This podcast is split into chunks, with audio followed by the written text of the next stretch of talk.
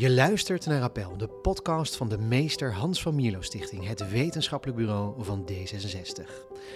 Een podcast waarin we op zoek gaan naar vernieuwende sociaal-liberale ideeën en oplossingen voor politieke en maatschappelijke vraagstukken. Mijn naam is Daniel Schut. Uh, ja, ik, ik, denk dat het belangrijk is dat mensen die dus zichzelf als progressief uh, zien, dat die blijven praten over vrijheid. En dat we dat begrip niet laten zitten bij rechts en zeker niet bij extreem rechts. Ja, laat het niet door de conservatieve kapen. Nee. Democratische vrijheid is iets heel ja. anders. Dat ja, is, uh, precies. ja. Vrijheid. Je gaat pas zien wat het is als het onder druk staat. Dit is wat de burgers van Oekraïne nu ervaren. Maar ook de coronapandemie en de maatregelen om die te beheersen betekenen voor velen ongekende inbreuk op de vrijheid. Zowel voor als tegenstanders van coronamaatregelen deden een beroep op vrijheid om hun standpunten te onderbouwen. Heet hangijzer was de vraag: hoe ver mag een overheid gaan om individuele vrijheid te beperken om kwetsbaren en ouderen te beschermen? Dit soort discussies laat zien dat vrijheid voor iedereen iets anders betekent. Maar in een democratische samenleving, wat is vrijheid dan precies? En, en waar hebben we het dan over als we het over vrijheid hebben? Hierover gaan we in gesprek met historicus Annelien de Dijn, hoogleraar intellectuele en politieke geschiedenis van Europa aan de Universiteit Utrecht. Zij schreef het veelgeprezen boek Vrijheid, een woelige geschiedenis. Hierin laat ze zien hoe het denken over vrijheid is veranderd door de eeuwen heen, van de oude Grieken tot en met vandaag de dag. En hierin concludeert ze dat ons begrip van vrijheid eigenlijk pas recent is ontstaan. Nou, daar willen we natuurlijk van alles over weten. Dus van harte welkom, Annelien. Hallo. Goed dat je er bent. Ja, heel goed. Goed dat je er bent. Hey, je zegt dus in je boek, het centrale idee is, ons idee van vrijheid nu is heel recent. Mm -hmm. Vertel. Ja. Wel, um, misschien is het dan handig om even te beginnen um, om ja, wat bedoelen we eigenlijk vandaag als we het hebben over vrijheid? En ik denk dat de coronacrisis daar een heel mooi voorbeeld van biedt.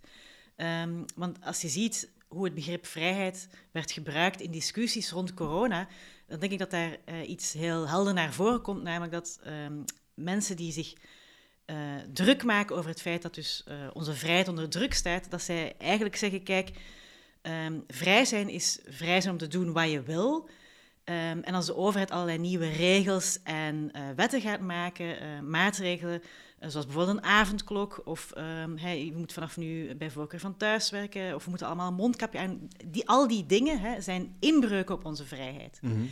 En um, die kunnen hun nut hebben, hè, daar, daar, kunnen we over discussiëren, ehm, maar zeggen, hè, zeggen de, de mensen die voorstander zijn van die maatregelen. Maar ik denk dat iedereen het wel met elkaar eens lijkt zijn dat as such die maatregelen de vrijheid onder druk zetten of toch potentieel onze vrijheid beperken. Um, en wat dat eigenlijk wil zeggen is, uh, op een meer abstract niveau, als we dus het hebben over vrijheid vandaag, dan lijken we te denken dat uh, vrij zijn, in een politieke context tenminste, wil zeggen dat uh, we leven in een samenleving waar de overheid zo klein mogelijk is en zich zo weinig mogelijk bemoeit, hè, zo weinig mogelijk interfereert met het leven van haar burgers. Ja. Dat lijkt hè, vandaag de dag te zijn wat we bedoelen als we het hebben over vrijheid. Ja. Dus vrijheid betekent eigenlijk met rust gelaten worden. Met rust gelaten worden, uh, in eerste instantie door dus die overheid, door, door de staat. Dus hoe, hoe sterker de staat, hoe groter de staat, hoe meer uh, regeltjes zo'n staat maakt, hoe minder vrij we zijn. Dat lijkt het idee te zijn waar vandaag de meeste mensen het over eens zijn. Ja, en als ik je boek goed heb begrepen, dan zeg je dus eigenlijk dat dat begrip is nieuw en is in de 19e eeuw eigenlijk ontworpen. Precies, dus um, mijn boek, in mijn boek schets ik de lange geschiedenis van het begrip vrijheid. Uh, en dan bedoel ik echt lang, uh, dus het boek begint bij de oude Grieken. Um, en wat ik laat zien is dat voor het grootste deel van de, van de tijd, dus doorheen de eeuwen, in zoverre dat mensen in wat wij vandaag het Westen noemen, het over vrijheid hadden, dat ze daar eigenlijk iets heel anders mee bedoelen dan wat wij daar vandaag mee bedoelen. Um, want bijvoorbeeld die oude Grieken, als zij het hadden over vrij zijn, dan bedoelen zij dus niet leven um, onder zo weinig mogelijk wetten en regels, maar wel leven onder wetten en regels die je als burger mee had helpen maken. En uh, dat is wat ik noem een democratisch vrijheidsbegrip. Dus waar het om gaat is um, dat eeuwenlang, als we het hadden over vrijheid, uh, we het niet hadden over hoe zorgen we ervoor hè, dat de overheid zo ver mogelijk uit die privésfeer blijft, maar wel hoe zorgen we ervoor dat wij met z'n allen zoveel mogelijk controle hebben over die overheid? Dat is, wat vrij, dat is vrij zijn. Ja, een, een soort gevoel van eigenaarschap dus eigenlijk. Ja, precies. Hè. Wij, wij zijn die overheid. Um, en dus als, als die overheid ons, allerlei, ons vraagt om allerlei dingen te doen, dan vragen we dat eigenlijk aan onszelf. En in die zin is dat geen inbreuk op onze vrijheid. Om dat te illustreren met een klein voorbeeldje. Ehm, stel dat ik een wekker zet uh, hè, en die gaat af, s morgens vroeg. Ja, dan, dan is dat misschien vervelend. En ergens voel je van, oké, hier... Ja, ik wou misschien nog niet wakker worden, maar dit is geen inbreuk op mijn vrijheid, want ik heb die wekker zelf ingesteld om mezelf wakker te uh, maken. Hè? Ja. Uh, zodat ik hier op tijd zou kunnen zijn voor deze podcast bijvoorbeeld. Ja, ja. Dus Ah, dus als ik je goed begrijp, zeg je eigenlijk van het bestaan van regels zelf, het bestaan van ge- en verboden, um, die dus iets verlangen van mensen, van individuen, dat aan zich was volgens de oude Grieken en de Romeinen en iedereen die erna kwam tot en met de 19e eeuw, was eigenlijk dus niet gezien als een inbreuk op vrijheid, zolang die regels, geboden en verboden, maar werden opgesteld door de mensen zelf. Precies, ja. Dus, dus ja. Uh, waar, waar die oude Grieken en hun nazaten, zal ik maar zeggen, zich druk over maakten, was hoe zorgen we ervoor dat die wetten en regels dat die effectief um, het resultaat zijn van onze collectieve wil en niet van de wil van een alleenheerser of van een kleine elite. Dat was voor hen de hamvraag als het ging over hoe vrij zijn we. Ja, ja. nou hoor ik je zeggen kleine elite en dat wilden ze voorkomen, maar tegelijkertijd waren natuurlijk wel hele vrouwenvriendelijke maatschappijen, waardoor de elite was wel voornamelijk mannen in Griekenland en in Rome. Ja, absoluut. Uh, dus als wij nu vandaag hè, um, kijken naar die oude Grieken en uh, bijvoorbeeld naar die Atheense democratie, dan dus wat, wat, ons daar enorm aan opvalt, hij het de hele tijd over vrij zijn en hoe belangrijk het was om vrij te zijn en hoe vrij zij wel niet waren en hoe onvrij de persen wel niet waren. Ja.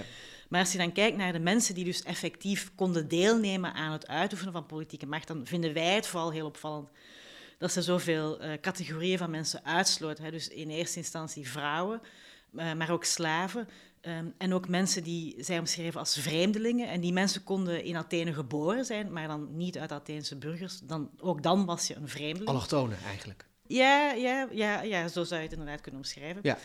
Um, en dus als je al die mensen bij elkaar optelt, dan blijft het aantal hè, mensen die nog wel deel kon uh, maken van uh, het volk dat dus de macht uitoefende, was eigenlijk een behoorlijk kleine proportie van van de burgers, of van de inwoners van zo'n stad. Ja.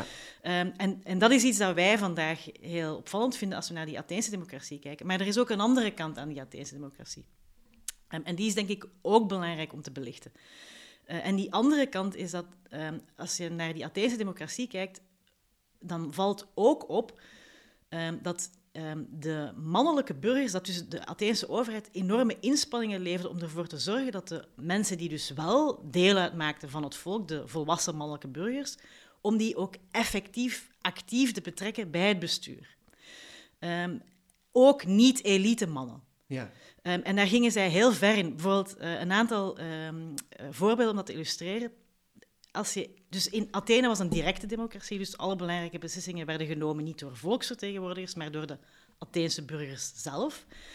Um, en om ervoor te zorgen dat dat geen leeg, uh, leeg recht was, maar iets dat je effectief kon iets mee doen, betaalde de Atheense overheid haar burgers ook een klein bedragje om deel te nemen aan de volksvergaderingen. Om, en dat had een expliciet democratische bedoeling.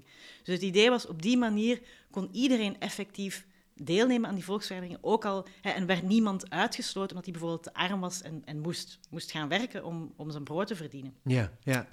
Um, en een andere manier waarop die Atheense overheid probeerde haar burgers, hè, dus ook de gewone burger, uh, mensen zonder connecties, mensen zonder rijkdom, uh, mensen die niet bijzonder intelligenter waren dan andere mensen, om die actief te betrekken. Um, de Atheense overheid, de belangrijkste functies in Athene Um, die werden uitgeoefend door mensen, niet verkozen mensen, maar mensen die werden uitgeloot.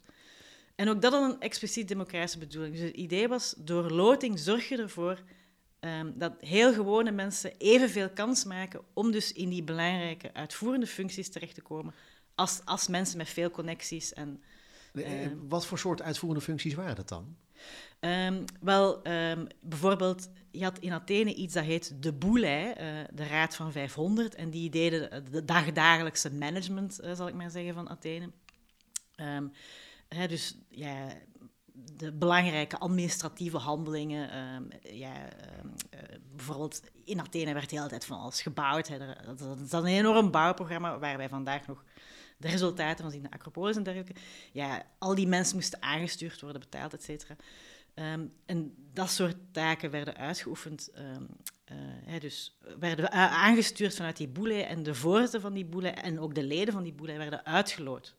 Dus je zou eigenlijk, als je het zou willen vergelijken met Nederland, dan zou dat nu de, de algemene bestuursdienst zijn of de, de, de top van alle ministeries bij elkaar?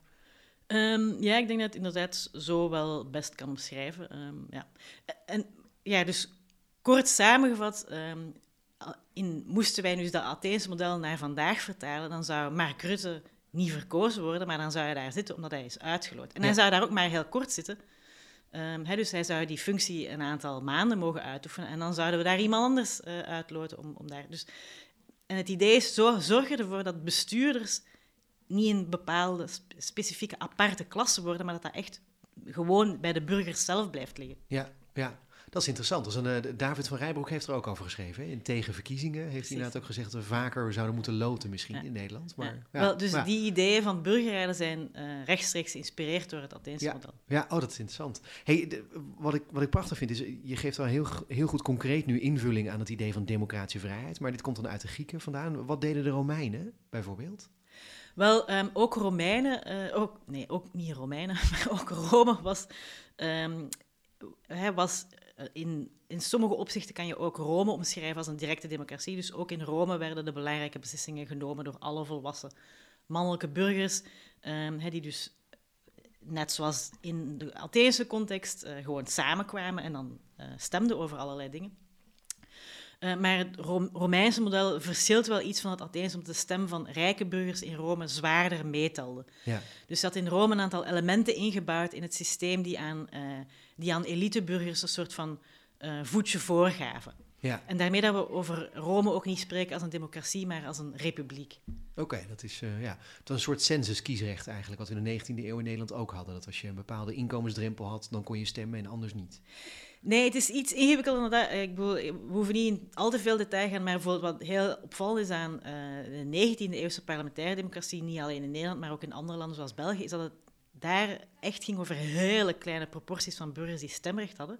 Zeker in het begin van de 19e eeuw ging het daar over 1 à 2 procent, dus dat is echt een enorm... Ja, dat heeft niks meer te maken met democratie. In Rome hadden alle volwassen mannelijke burgers stemrecht.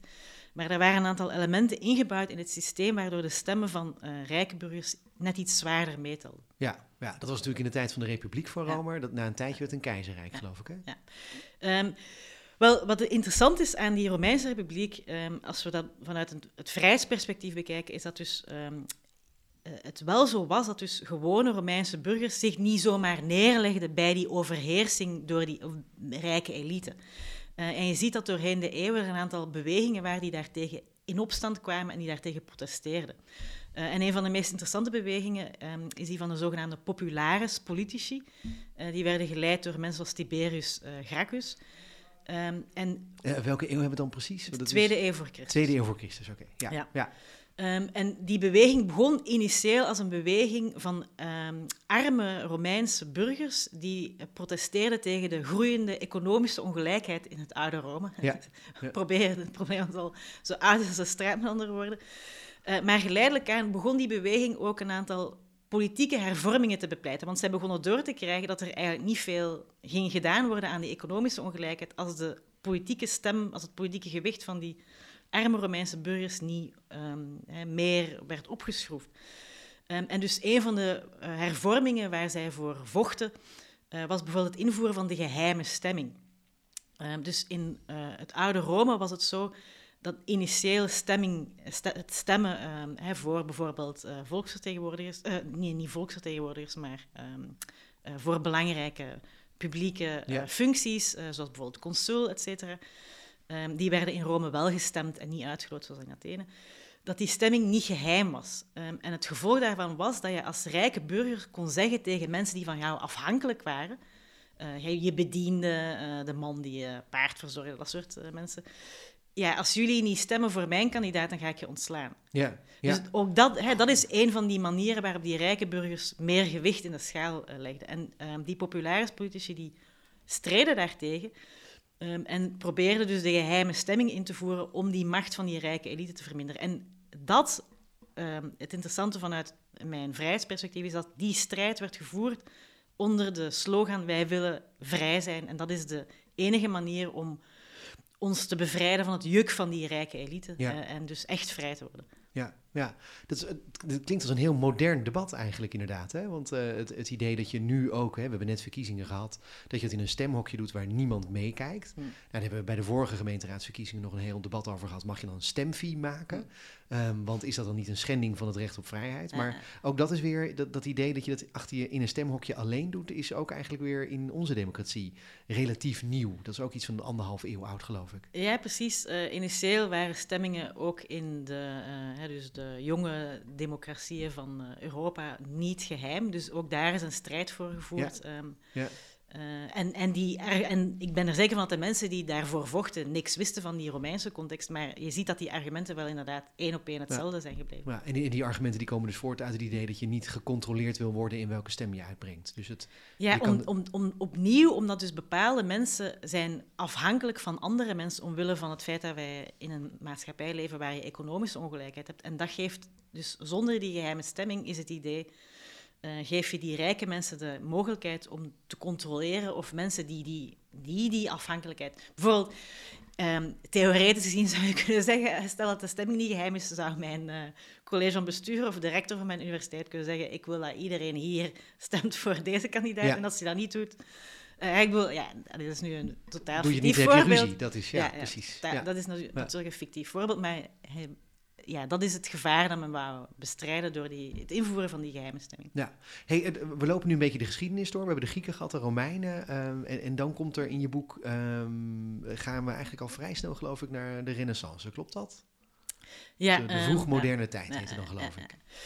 Ja, dus, he, dus die, die strijd van die populaire politici voor, voor dingen zoals geheime stemming, voor dus die democratische hervormingen, uh, die loopt uiteindelijk op niks uit. Want omwille van die groeiende sociaal-economische ongelijkheid krijg je allerlei conflicten in Rome. Uh, sociale conflicten die heel gewelddadig worden. Bijvoorbeeld um, Tiberius Gracchus, die wordt ook vermoord op een gegeven moment door zijn politieke tegenstanders. En uiteindelijk uh, leidt dat tot de ondergang van de Romeinse Republiek en een overgang naar iets dat we noemen eh, de periode van het keizerrijk. Uh, en op dat moment wordt de macht in Rome niet meer gemonopoliseerd door die volwassen mannelijke burgers, maar door de keizer en zijn onmiddellijke aanhang. En je ziet eigenlijk dat dan het debat over vrijheid een beetje stilvalt.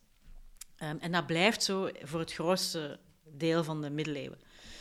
Um, maar dan gebeurt er iets interessants in, um, in, de periode die we meestal omschrijven als de Renaissance. Uh, wat gebeurt er in de Renaissance? Een klein groepje geleerden, uh, die, die we meestal omschrijven als de humanisten, die herontdekken ineens allerlei teksten uit die Griekse en Romeinse oudheid. Uh, teksten van historici, uh, teksten van filosofen. En ze beginnen die te lezen en um, ze raken daar enorm van onder de indruk. Dit is een maatschappij um, die in hun ogen een enorme graad van beschaving had bereikt.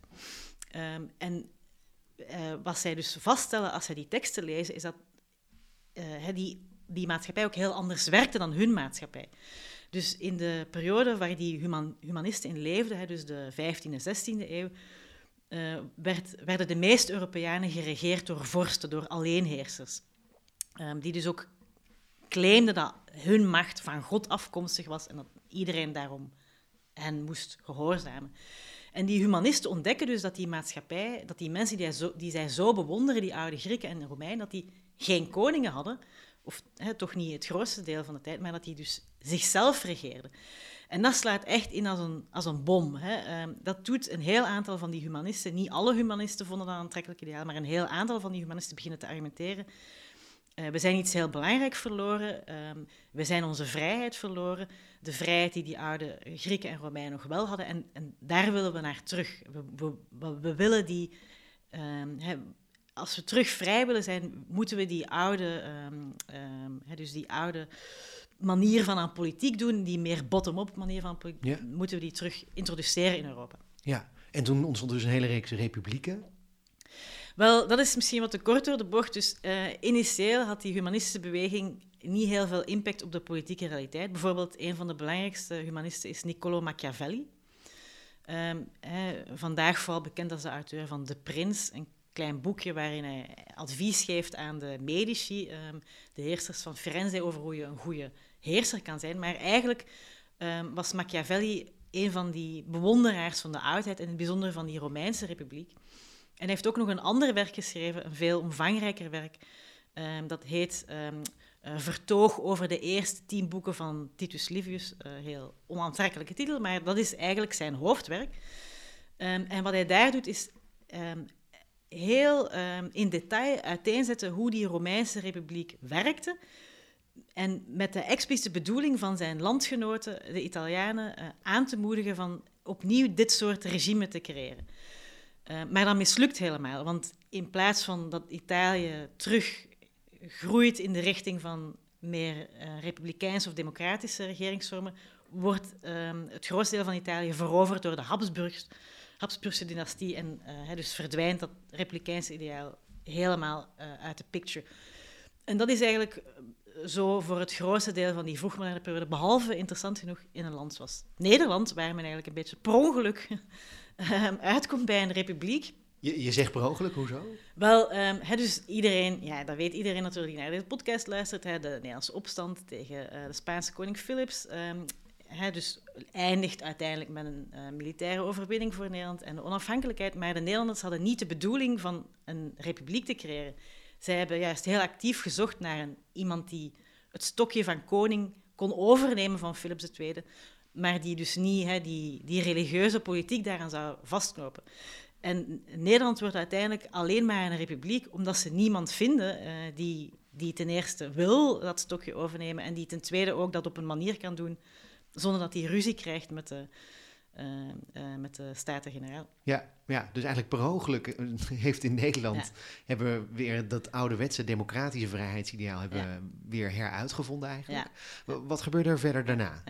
Maar, dus, um, ja, dus, hè, dus, maar Nederland is een klein landje... dat niet heel veel invloed uh, had. Oké, okay, um, het was natuurlijk wel best uh, een rijk land, zeker in de Gouden Eeuw. Maar in de 18e eeuw zie je dat die, dat, dat model eigenlijk um, niet heel veel aantrekkingskracht heeft in de rest van Europa. Dus tot de late 18e eeuw blijft in Europa het model van de erfelijke monarchie het dominante model. Ja. En dat verandert pas echt in de late 18e eeuw. Dan breken een reeks revoluties uit, uh, die we vandaag meestal omschrijven als de Atlantische revoluties, omdat die dus beginnen ja, aan de westkant van de Atlantische Oceaan in Noord-Amerika met de Amerikaanse uh, onafhankelijkheidsoorlog, de Amerikaanse revolutie, die dan overslaat naar, um, uh, naar Europa, uh, waar je in Nederland um, de patriottenstrijd hebt mm -hmm. tegen de orangisten. en belangrijker nog, de Franse revolutie. Um, en dat is eigenlijk een, een, eerste poging, zou ik kunnen zeggen, om op grote schaal in, opnieuw wat we vandaag het Westen noemen, terug die meer democratische regeringsvormen te introduceren. Wat ik interessant vind en wat je zegt, is dat we als Europeanen vaak de neiging hebben om te kijken naar Amerika als een soort dependance van Europa. Hm. Maar eigenlijk is dus die Atlantische Revolutie, die periode eind 18e eeuw, waren het juist Amerikanen die eerder waren met het herintroduceren op praktische schaal, op praktisch grote schaal van dit vrijheidsbegrip, dan de Europeanen. En eigenlijk misschien zijn wij wel besmet door dat ideaal daar. Ja, absoluut. Um, dat is heel duidelijk. Um, zonder de Amerikaanse revolutie was de Franse revolutie nooit uitgebroken. Ten eerste omdat de Franse revolutie rechtstreeks gevolg is van de Amerikaanse revolutie. Hoe, hoe zit dat? Ja? Uh, wel, dat heeft ten eerste met een aantal praktische uh, dingen te maken. Dus de Franse koning uh, die was altijd in oorlog verwikkeld met, de, met de Britten. dus hem leek, het leek hem een goed idee, Lodewijk XVI, om de Amerikaanse revolutionairen te steunen, militair te steunen en ook financieel. Ja. Um, en, um, maar dat was zodanig kostelijk dat op een gegeven moment de, uh, de, schatkist van de Franse koning leeg is. En dan breekt dus een fiscale crisis uit, die uiteindelijk leidt tot de Franse revolutie. Ja. Maar er is ook een andere, en dat is minstens even belangrijk. Het is die, we weten ook uit onze bronnen dat die Franse revolutionairen enorm bezig waren met wat er in Amerika gebeurde en daar ook echt door geïnspireerd werden. Dus het feit dat die Franse revolutie Kijk, de Franse revolutie had evengoed een revolte kunnen zijn. Uh, dat is verschillende keren in de geschiedenis. wat is het verschil? Dat, dat er dan weer een nieuwe ja. koning komt? Ja, ja. dus oké, okay, we zijn ontevreden over de koning die we hebben. Uh, we onthoofden die en we zetten een nieuwe koning. Ja. en dan verzinnen we een reden. Ja, eigenlijk was die oude koning een bastaard of wat dan ook. En dus niet echt legitiem, de en koning. is er ergens anders een Habsburger die we erop kunnen zetten. Dat is, Precies, ja. Dus dat soort dingen gebeurden uh, voortdurend in de loop van de Europese geschiedenis. Maar dat is niet wat er gebeurt tijdens de Franse revolutie. Tijdens de Franse revolutie verliest Lodewijk XVI zijn hoofd, maar hij wordt niet vervangen door een andere koning. de Franse revolutionairen creëren een volledig nieuw regime, dat, waar zij, hè, dus wat nog nooit ehm, gebeurd was in Frankrijk. Hè. Frankrijk wordt een republiek Ja. en gaat zich ook expliciet spiegelen aan die, aan die Amerikaanse republiek en ook aan die republieken uit de oudheid. Ja, ja dat, is, dat is fascinerend. Het- Wat wel interessant is ook aan wat je zegt, is nu, ehm, het was in Europa dus gebruikelijk om een koning te onthoofden en een nieuwe er neer te zetten. Maar eigenlijk is die Franse revolutie natuurlijk ook weer afgelopen in een nieuw soort koning, namelijk Napoleon, die als militair leider de boel ineens weer overnam. Ja, dus de Franse revolutie mislukt. Ja. Ehm, hè, dus in, Grandioos. grandioos, Ja. op een heel spectaculaire wijze. En ehm, je zou kunnen zeggen dat eh, ja, de Franse revolutie was het startschot, zou je kunnen zeggen, van de democratiseringsbeweging in Europa. Maar tegelijkertijd heeft die, die democratiseringsbeweging ook enorm helpen vertragen. Want de Franse revolutie mislukt op zo'n spectaculaire wijze. Hè. Ehm, niet alleen eindigt die inderdaad in die militaire dictatuur van Bonaparte, eh, maar ook ehm, daarvoor nog Ehm, hè, dus ontaart de Franse revolutie in de terreur, eh, de meest democratische factie van de Franse revolutionairen, de Jacobijnen, Van Robespierre. van Ja. Robespierre, als die aan de macht komen in plaats van... ehm, hè, dus, eh, dat waren echt de echte harde democraten. Robespierre was een voorstander van algemeen mannenstemrecht, in tegenstelling tot die eerdere, ja. eerdere eh, generatie van de Franse revolutionairen. Maar als zij aan de macht komen, in plaats van dat zij een functionerend democratisch regime eh, installeren, eh, kondigen zij eigenlijk bijna onmiddellijk de, de noodwet af ehm, en beginnen zij ja, elkaar te vermoorden, zo zou je kunnen zeggen. Eh, en dat, dus dat is de periode van de zogenaamde terreur. ehm, en dat heeft met allerlei factoren te maken. dus Frankrijk is in oorlog verwikkeld met allerlei burenlanden, waar de vorsten enorm eh, angstig zijn over die democratiseringsbeweging, want zij zijn bang dat dat gaat overslaan naar hun land en zij willen die Franse revolutie eigenlijk zo snel mogelijk ehm, ja, eh, ze gewoon stilleggen. Ehm, en ja, die militaire noodtoestand zorgt ervoor dat het... Ja, dat, dat snapt iedereen wel, denk ik. Als het volop oorlog is, is het heel erg moeilijk Ja. om, een, om een, een democratisch regime... Zeker als je daar nul ervaring mee hebt eh, om dat te introduceren. En, en, maar ja, in, het loopt wel nog... Het is niet gewoon dat er een noodtoestand wordt uitgeroepen, maar de Franse, eh, die Jacobijnen beginnen dan ook ja, een beetje zo samenzweringsachtig overal vijanden te zien die ze dan allemaal willen gaan eh, terechtstellen en guillotineren. Ja, ja guillotineren, onthoofden dus gewoon Ja, inderdaad. ja, dat is, eh, ja, ja. Dus het zijn eigenlijk een beetje de Jacobijnen en Napoleon samen die, die dat idee van democratische vrijheid in Europa eigenlijk bijna gelijk weer om zeep helpen. Ja, precies. Hè. Dus die ervaring overtuigt heel veel mensen ervan, ook mensen die initieel eigenlijk heel positief stonden tegenover die Franse revolutie, dat, het, dat, dat, het dus, dat er iets is ehm, aan, ehm, aan de democratie die dan een, een, een, een onwerkbaar regime maakt. Ja, ja. En- Wie- waren dat onder andere die dat, eh, die dat idee formuleerden? Ehm, wel, in eerste instantie de contra-revolutionairen. Ja. Ehm, dus vanaf het, het allereerste eh, begin van die revolutionaire periode zie je dat er een heel aantal mensen beginnen te mobiliseren tegen die eh, revoluties, die democratische revoluties en die democratische idealen en het, en het vrijheidsideaal dat erachter zat. Ehm, en dat zijn die, die beweging noemen we de beweging van de contra-revolutie, for obvious reasons. Ehm, Logisch. ja. En eh, zij brengen allerlei argumenten in stelling eh, tegen die, die democratische revoluties. En een van de argumenten die ik dan interessant vind, is dat zij gaan zeggen: kijk, jullie revolutionairen proberen ehm, al die regimes democratisch te maken. Jullie willen meer macht geven aan de gewone mensen. En jullie denken dat jullie zo ons vrij gaan maken, maar dat is helemaal niet zo. Democratie is geen vrijheid. Democratie is chaos, anarchie en dan verwijzen ze bijna onmiddellijk naar de Franse revolutie en dus die periode van de terreur. Dat is eh, democratie in, in het slechtste geval. En, maar zelfs in het beste geval ehm, is, is democratie niks anders dan een andere vorm van tirannie, namelijk de tirannie niet van een koning, maar van de meerderheid. Mhm. Dus democratie heeft niks met vrijheid te maken. En het is dus ook, als, als jullie zeggen, we willen, hè, we, we strijden hier voor vrijheid, dan zijn jullie verkeerd bezig door te proberen van die politieke instellingen te eh, veranderen. Als jullie echt serieus zijn over vrijheid, dan moeten we iets anders gaan doen.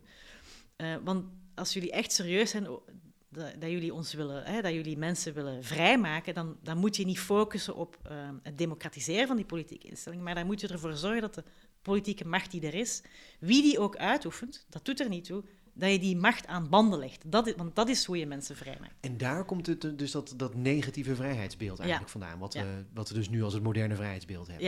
Ja, dus dat idee over vrijheid is het inperken van de macht van de staat en niet proberen controle uit te oefenen over de staat. Dat is uh, een uitvinding van die contra-revolutionaire beweging die die dus ehm, ageert tegen die democratische revoluties. Ja, maar dus eigenlijk waren dat de vijanden van het idee van democratische vrijheid. Ja, dat is, ja uh, en ja. Het, het, idee, ons vrijheidsideaal is echt uitgevonden, dat kan je heel goed terugzien in de bronnen, uh, als een alternatief voor dat democratisch vrijheidsideaal. Ja, maar hadden ze ook niet ergens een punt? Want ja, ik bedoel, de Jacobijnen en de terreur is ook echt daadwerkelijk wel gebeurd. En Napoleon heeft inderdaad ook wel het hele continent proberen te veroveren.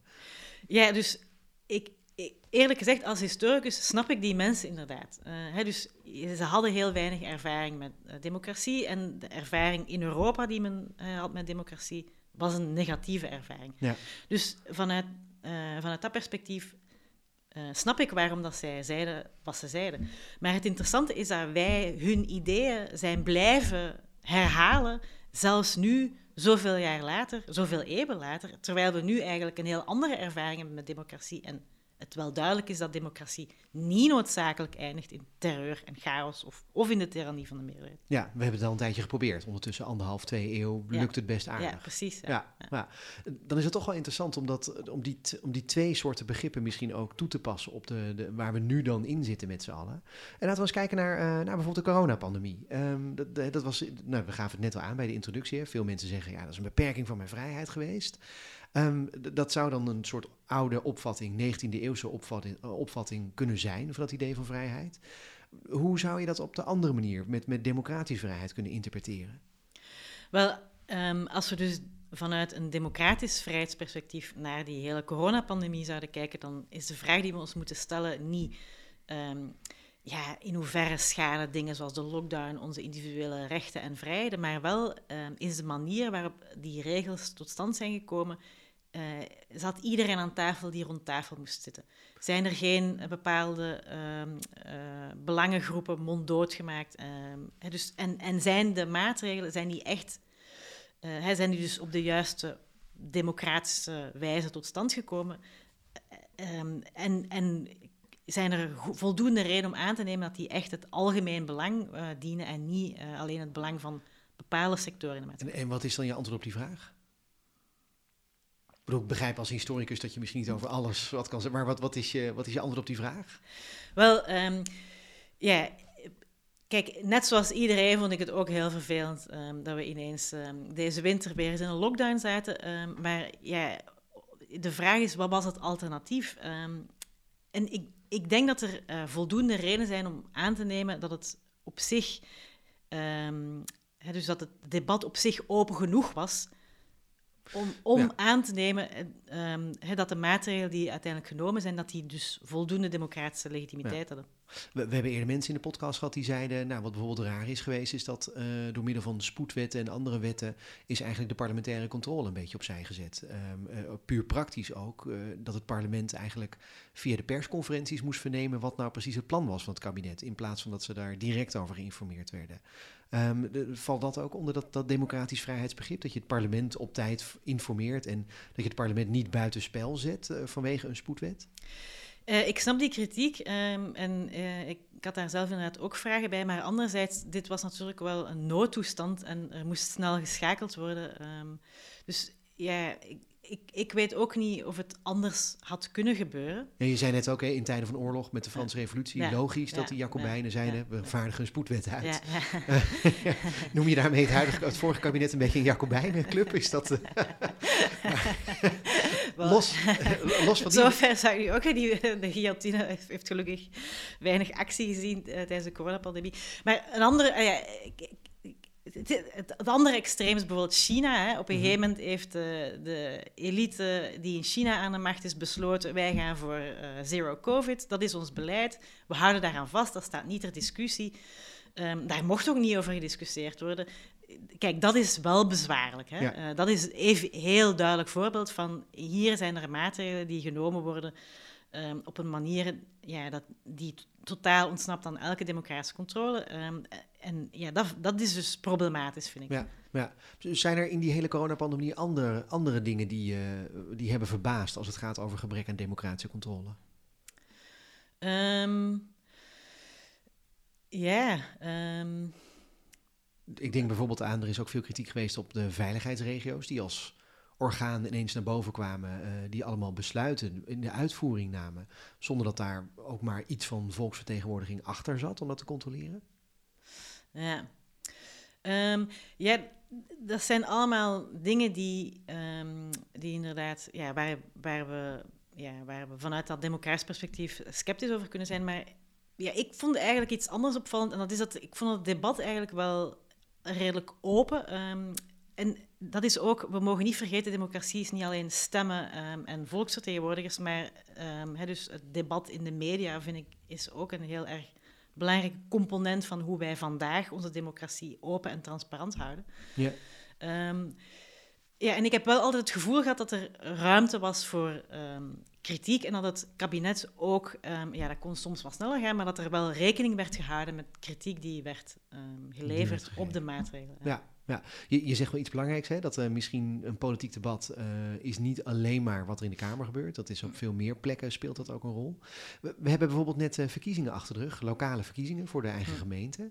Ehm, dat, dat is toch eigenlijk ook wel een hele mooie invulling van het idee van dat je democratische controle hebt. Dus dat is eigenlijk een hele mooie vorm van democratische vrijheidsoefening, of niet? Zeker, ehm, maar vanuit dat perspectief is het natuurlijk wel zorgwekkend eh, dat eh, de opkomst zo laag ligt. Ehm, hè, 50% is natuurlijk niet niks om over naar huis te schrijven. Eh, en wat ik ook heel erg nadig vind aan de Nederlandse context, is dat dus de burgemeesters hier niet rechtstreeks verkozen worden. Of, Ja. of, of niet, ah niet wie er op die burgemeesterstoel zit, is niet één op één een gevolg van wie de gemeenteraadsverkiezingen wint. Dat vind ik dus ja, ook heel eigenaardig. Ehm, ehm, en daar is Nederland denk ik ook redelijk uniek in. Dus ik denk dat er op vlak van lokale democratie nog wel wat winst te behalen valt. Ja, ja dus eh, eh, wat, wat zeg je dan tegen mensen die, eh, want de opkomst nu is historisch laag, heb ik al Mhm. begrepen uit de nieuwsberichten. Ehm, eh, wat zeg je dan tegen mensen die niet gaan stemmen? Want ze zeggen, mijn stem maakt toch niet uit of het zal allemaal wel en ze zo- zoek het maar uit of zo. Wat, wat zou je daar vanuit jouw perspectief als, als hoogleraar democratische vrijheid eigenlijk, wat, wat zou je daar tegen die mensen zeggen? Ehm, wel, ik denk de vraag die we ons moeten stellen is waarom ligt die, ehm, die opkomst zo laag in vergelijking met andere ehm, politieke niveaus? Hè? Ehm, als het gaat over de parlementsverkiezingen ligt de opkomst veel hoger. Dus hoe komt dat? Eh, heeft dat iets te maken met... Ja, want daar zou je kunnen zeggen, speelt toch ook dat probleem van eh, in hoeverre weegt mijn stem en in hoeverre telt mijn stem nog mee? Dus ik denk dat er op die lokale niveaus nog, nog iets anders aan de hand is. Eh, misschien dat mensen het gevoel hebben dat die lokale niveaus te weinig zeggingsmacht hebben. ehm, en dat, er dus, dat, het er gewoon, dat de stakes niet hoog genoeg zijn. Ehm, om, je, om je in te spannen. Hè? Want het, kijk, het is natuurlijk een hele kleine inspanning om te gaan stemmen, maar het is wel een inspanning. En als je het gevoel hebt, eh, hier gebeurt eigenlijk niks wezenlijks, ehm, dan denk ik, kan ik me voorstellen dat je dus minder gemotiveerd bent om, om die, zelfs die kleine inspanning te doen. Ja, precies. Om, om die metafoor, die vergelijking van de wekker die je vroeger, eh, waar, waar je mee begon, om die erbij te halen. Ehm, je kan wel gaan stemmen, maar de wekker wordt toch door iemand anders gezet. Dus ja, ja. dan maakt het eigenlijk weinig uit, Ja. inderdaad. Ja, Oké, dat is helder. Dan nog, in het be- in het begin noemde ik ook eh, de, de Russische inval in Oekraïne. Hoe, hoe kijk je daarnaar als vrijheidsdeskundige? Ehm, ja, eh, ja, het is gewoon heel erg eh, zorgwekkend gebeurtenis natuurlijk. En ik lig er best wel wakker van, zoals veel mensen, denk ik. Ehm, maar ik denk dat dit ook weer onderstreept hoe belangrijk die democratische vrijheid is. Hè. Dat is ehm, waar het hier om gaat, is niet alleen dat eh, Poetin ehm, Oekraïne wil annexeren, maar dat het hier gaat over een dictator. Hè. Poetin, ehm, het, het, Rusland van Poetin is in de verste verte niet meer eh, democratisch. Ehm, en dat is ook waar die Oekraïners zich tegen verzetten. Niet alleen willen, hebben zij, hè, zij willen geen deel uit worden van, Ja. eh, van Rusland, maar zij, willen, zij, hè, zij hebben een democratie die ook niet altijd 100% goed functioneert, maar het is wel een, een democratie. en dat is waar dit gevecht over gaat. Ja, ja, dus het gaat om het recht van Oekraïners om zelf een eigen lot te bepalen. Ja, dus, precies, dus ja. voor zichzelf een eigen lot uit te oefenen. Ja. De- de- zou je ook ergens Poetin misschien wel kunnen vergelijken met iemand als Caesar? Ehm, God, dat zou Poetin te veel eer geven, vind ik. Dat, eh, dat, dat terecht misschien, ja. Eh, Maar vertel, hoe, hoe werkt dat? Ehm, wel, ja, oké, ja, ik kan de vergelijking wel ergens trekken, want ehm, ook Rusland was natuurlijk een democratie, ook een slecht functionerende democratie, maar wel een democratie voor Poetin alle macht naar zich toe trok en dat Ja. op een heel handige manier deed, eh, zodat, je, eh, heel lang, dat het heel lang onduidelijk bleef van, oké, eh, je had wel een soort van... ehm, en ja, dat blijft ook vandaag de dag gewoon zo dat je in Rusland wel kan gaan stemmen. Ehm, ja, alleen wordt het heel erg moeilijk gemaakt voor, voor een oppositie, eh, een echte oppositie, om, ehm, om zich te, te vormen. Eh, en in die zin, ja, dat is wel iets dat ook Caesar een beetje eh, deed in, in Rome. Hè. Caesar heeft nooit kaartweg die Romeinse Republiek afgeschaft, maar die gewoon van binnen uitgehold. Ja. Ehm, zodat uiteindelijk hij de enige was eh, die daar nog iets... eh, maar ik kan me niet Nog voorstellen... steeds te veel eer. Ik ja, kan me niet voorstellen dat Caesar ooit zoiets eh, dom gedaan zou hebben als de Oekraïne binnenvallen. Ja, nee, dat is waar. Dat, dat- hij heeft alle macht gemonopoliseerd eigenlijk en is dus ook niet vatbaar voor democratische controle. Eh, al was het maar met Poetin, al was het maar eh, controle van eh, zijn eigen elite om zich heen. Zelfs daar is hij niet vatbaar voor, voor controle. Hm. En dat is eigenlijk wel een Ja. probleem, zou je zeggen. Ja, Dat ja is, eh, tuurlijk. ja, ja. ja, ja, Nee. helder. Lijkt me afschuwelijk om in het Rusland van Poetin te leven. Ik bedoel, alleen al het feit dat je elke avond... Ja, nee, anyway. Ja, nou, en, en helder. De- wat, wat naar boven komt in het gesprek tot zover is in ieder geval dat, dat we democratie wel een goed ding vinden, eigenlijk, ongeacht hoe je het ook interpreteert. Ehm, nog even terug naar het onderscheid tussen negatieve en positieve vrijheid. Ehm, wa- want daar begonnen we eigenlijk mee. En, en dat is misschien ook wel goed om dat nog voor te zetten. Ehm, dat verschil werd door de filosoof Isaiah Berlin geïntroduceerd. En ehm, wat we nu merken in het politieke debat is dat het vaak eh, ja, op D66 geplakt wordt van wij zijn van de positieve vrijheid. En de VVD bijvoorbeeld van de negatieve vrijheid. Hmm. Hoe zie jij dat? Wel, ik probeer die terminologie eerlijk gezegd te vermijden, want ik vind die is enigszins verwarrend. Dus ehm, als Berlin het heeft over eh, positieve vrijheid, bedoelt hij daar eigenlijk twee verschillende dingen mee. Eh, enerzijds is dat een begrip dat hij soms gebruikt om dat democratisch vrijheidsbegrip te capteren, waar ik het net over had. Mhm. Ehm, dus vrijheid is de vrijheid om controle uit te oefenen over eh, de manier waarop je geregeerd wordt.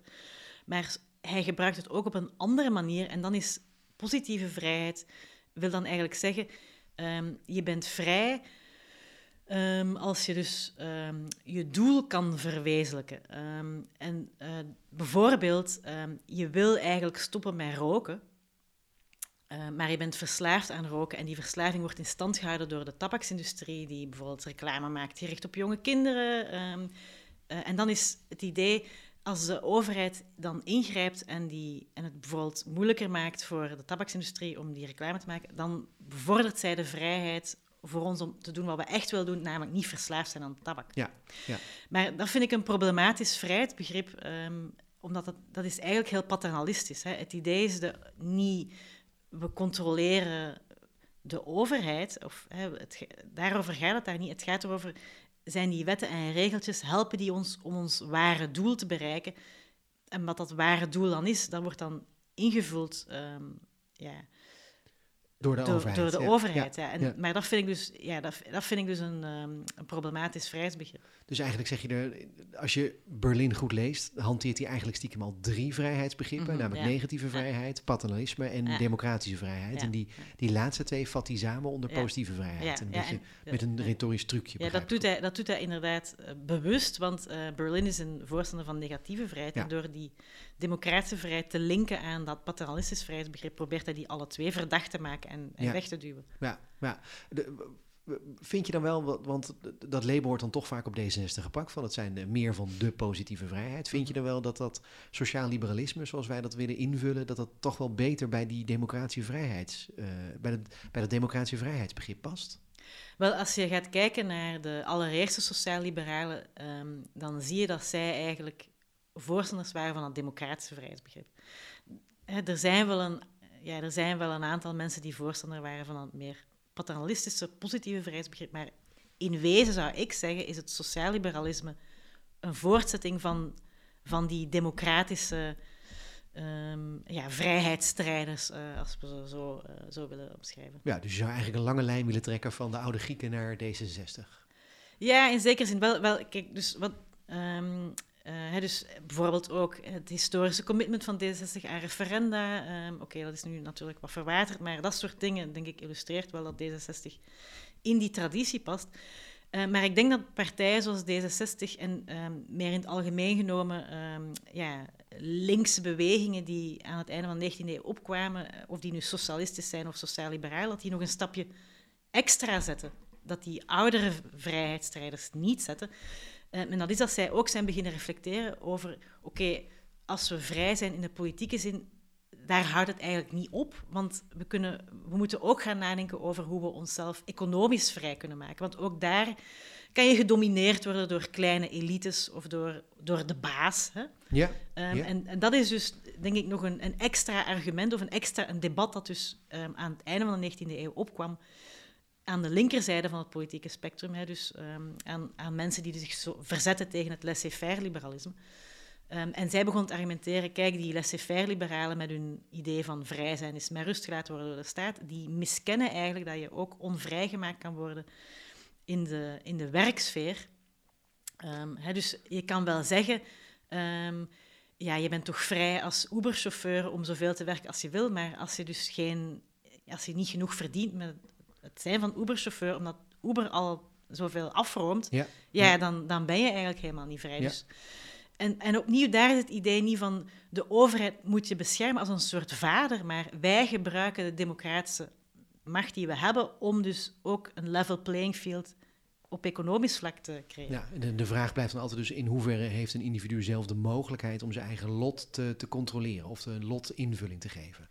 Wel, in hoeverre hebben wij collectief de mogelijkheid om ervoor te zorgen dat ons, niet individueel, maar collectief, ja. um, om, om ervoor te zorgen dat er dus Um, he, dus dat, dat we niet afhankelijk zijn van mensen die het sociaal-economisch, ja, die, he, die, dus, die dus bijvoorbeeld een app zoals Uber ja, uh, ja. bezitten en daardoor. Je gebruikt het woord collectief, waarom? Um, omdat het.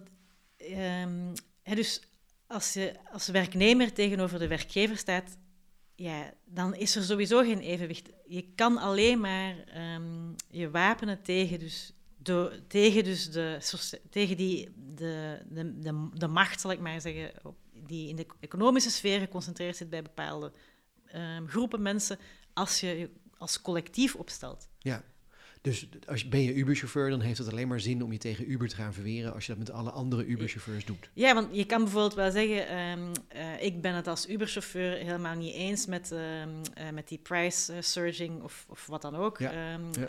en ik ga vanaf nu stoppen met voor Uber rijden. Ja, dat heeft totaal geen zin, want er staan honderd andere mensen klaar. Ja.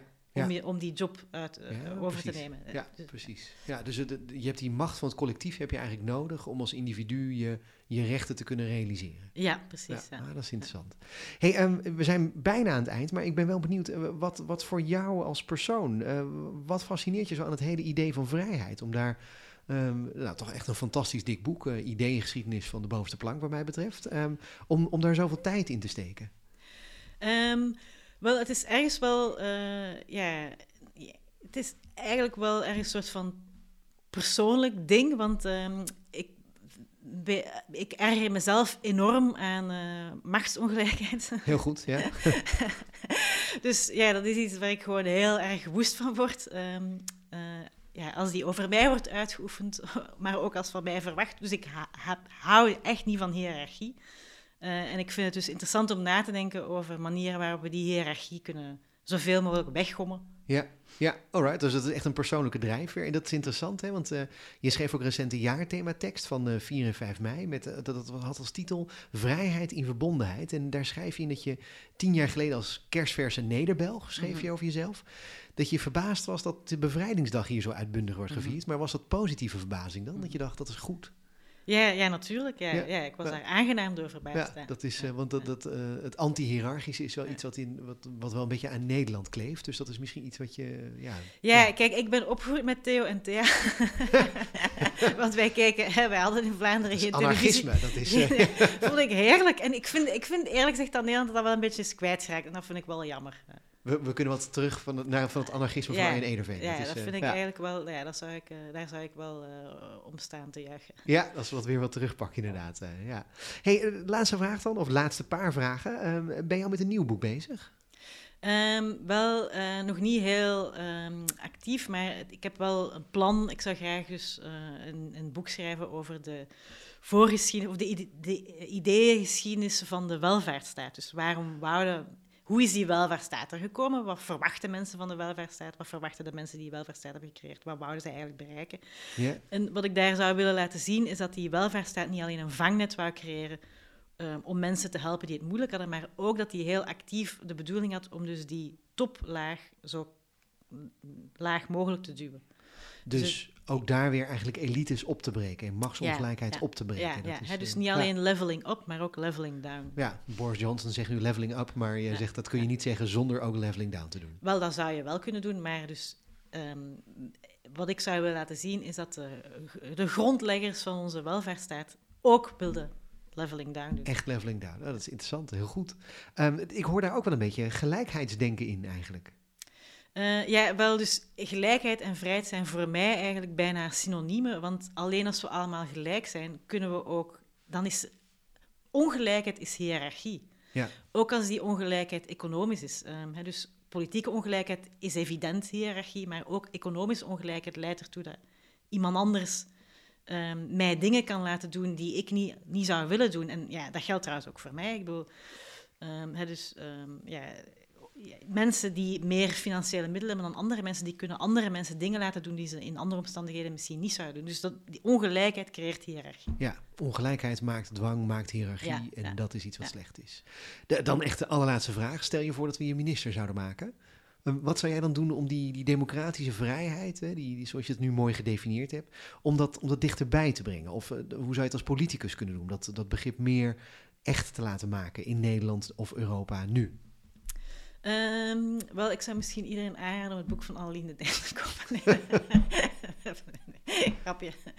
Eh, ja, ik, ik denk dat het belangrijk is dat mensen die dus zichzelf als progressief eh, zien, dat die blijven praten over vrijheid. En dat we dat begrip niet laten zitten bij rechts en zeker niet bij extreem rechts. Ja, laat het niet door de conservatieven kapen. Nee. Democratische Ja. vrijheid is iets heel Ja. anders. Dat Ja, is, eh, precies. ja, Ja. heel goed. Dankjewel. Hartelijk dank Annelien en jij luisteraar. Bedankt dat je luisterde. Vergeet niet je te abonneren op deze podcast als je dat nog niet hebt gedaan.